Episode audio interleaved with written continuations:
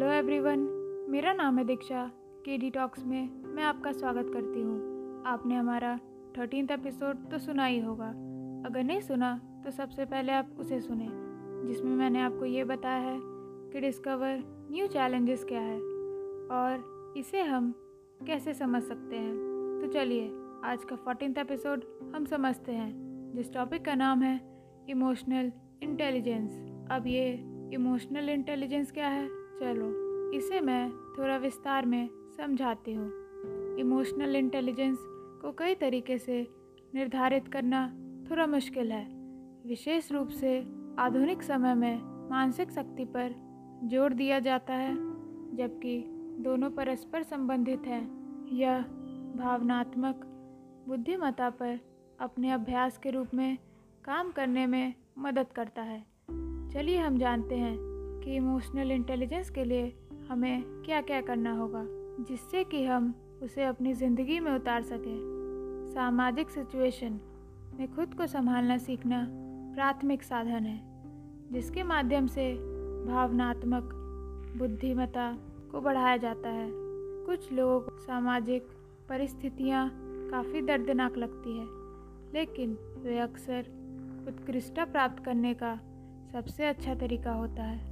यदि आप वास्तव में भावनात्मक बुद्धिमत्ता को तेज़ी से ट्रैक करना चाहते हैं तो सार्वजनिक बोलने या बहस करने पर विचार करें। यह केवल मानसिक अभ्यास नहीं है, बल्कि इन्हें सफलतापूर्वक निष्पादित करने के लिए भावनात्मक कौशल की आवश्यकता होती है। अधिकांश लोग नहीं जानते कि खुद को कैसे व्यक्त किया जाए। कई मायनों में समाज हमें अपनी भावनाओं को दबाने के लिए सिखाता है।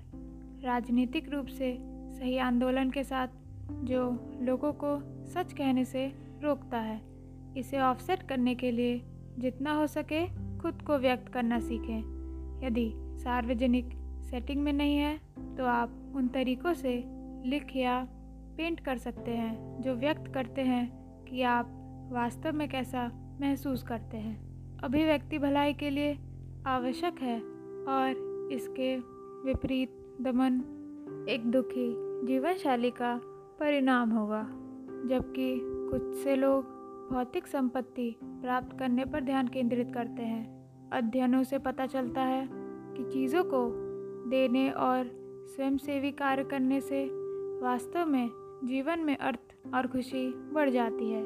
यह देखना कि अन्य लोग घटिया परिस्थिति में कैसे रहते हैं? भावनात्मक बुद्धिमत्ता को बढ़ाने का एक शानदार तरीका है।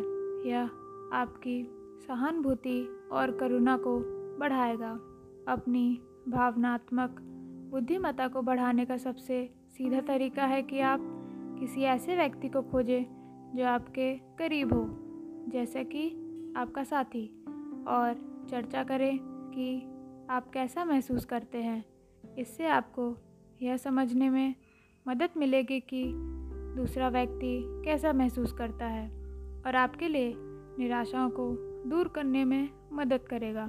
बोतल बंद ऊर्जा को मुक्त करने से व्यक्तिगत महारत हासिल करने में मदद मिल सकती है, क्योंकि इससे आपको थोड़ा पीछे हटने में मदद मिलेगी। अच्छे श्रोता दुर्लभ हैं, लेकिन वे अमूल्य हैं। ज़्यादातर लोग व्यक्तिपरक बुलबुले में रहते हैं।